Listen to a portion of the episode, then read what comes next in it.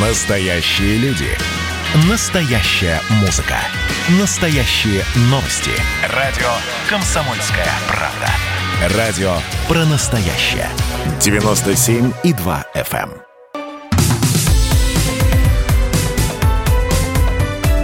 Как дела, Россия? Ватсап-страна! Мошенники начали записывать голоса москвичей для оформления кредитов, сообщает ТАСС со ссылкой на столичную полицию.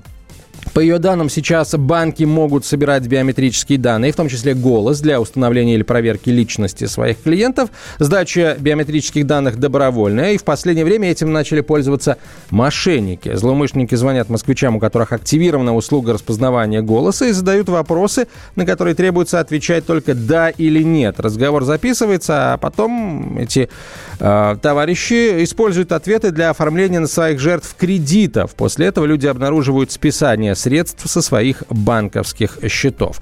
В полиции москвичам советуют быть бдительными при подозрительных звонках, никому и никогда не передавать данные своих карт при звонках, которые э, пред, э, предлагаю, при звонках, да, при которых э, звонящий предлагает э, собрать биометрические данные, отвечать, что сдадите их сами, причем в отделении банка.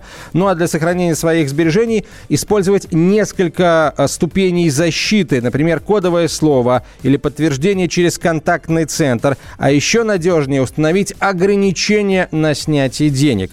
Как только приходит оповещение о списании средств, нужно сразу заблокировать карту. Эм, Владимир Ульянов на связи со студией, руководитель аналитического центра Securion. Владимир Владимирович, э, здравствуйте. А вот ответьте, пожалуйста, вот, вот на такой вопрос. А с вашей точки зрения, каким образом мошенники у- узнают о том, у кого из москвичей включена э, функция распознавания по голосу? Ведь ее можно включить, так сказать, в, там, в банковском приложении или, в, в общем, в своем общении с банком. Как они узнают о том, что эту функцию человек включил?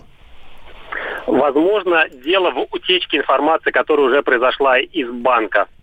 А, Мы понимаем, что сейчас очень высоки угрозы информационной безопасности, и различные там хакеры, злоумышленники всегда охотятся за нашими данными.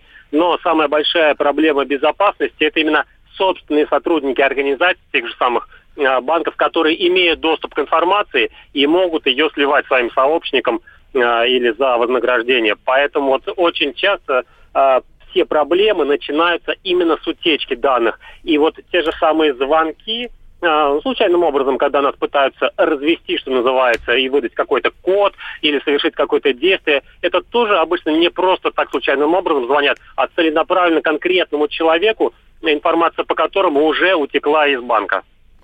А, вот хорошо, как защититься от звонящих с э, любыми целями, ну, естественно, с целями э, наживиться, а, поживиться, так сказать, нажиться за- счет человека, за счет жертвы.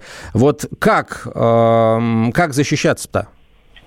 Ну, прежде всего нужно понимать, что 9 из 10 таких звонков это мошенники. Да, бывают сотрудники э, банков э, иногда звонят для подтверждения каких-то операций или уточнения информации, но это реально вот не чаще, чем один из 10 звонков. Чисто статистически. Поэтому, если есть такой звонок, уже прежде всего нужно думать о том, что вероятно это мошенник. И именно и, исходя из этого общаться. Э, То есть никакую информацию не выдавать. Минимум, если что-то нужно получить, то, то, что вам хочет человек на том проводе сказать, пусть он скажет. И если необходимо информацию перепроверить, то, конечно, лучше сбросить звонок, перезвонить в банк или даже не полениться, дойти ногами до отделения, выяснить, что там происходит, какие страшные истории, которые требуют э, э, какого-то быстрого вмешательства.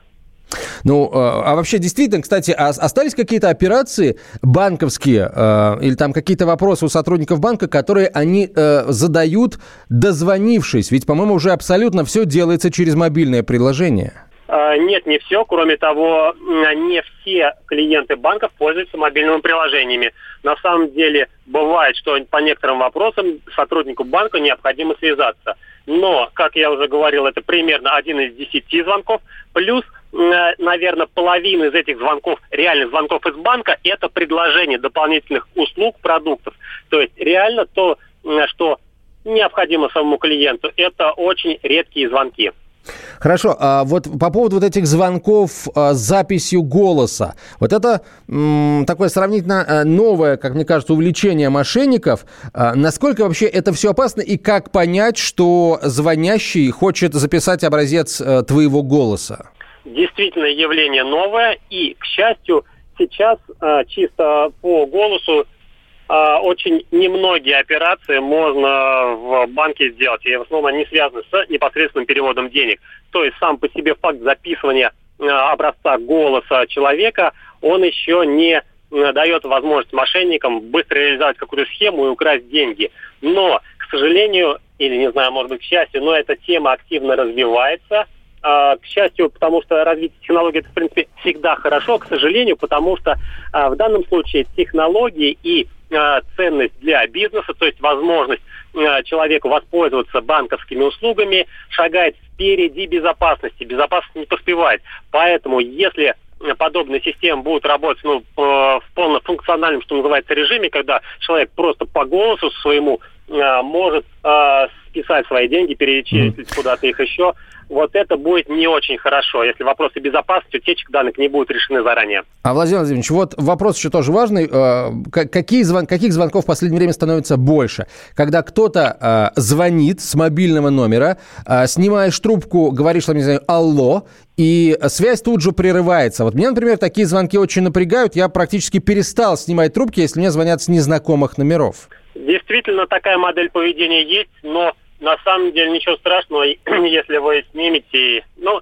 на самом деле очень ситуативно. Вот я, я, я снял, сказал «да», и мое «да» записали, а потом использовали против меня. Может быть, какое-то другое слово в таких случаях говорит, там, кирпич, например, или, я не знаю, бегемот, или обормот, или что-нибудь еще, или покрепче словцо. Есть вариант. Можно снять трубку, но ничего не говорить. Или сказать нейтральное «алло». Гениально, кстати, снять трубку и ничего не говорить. Я почему-то об этом не подумал. Я всегда мне хочется что-то сказать. Но у меня работа такая.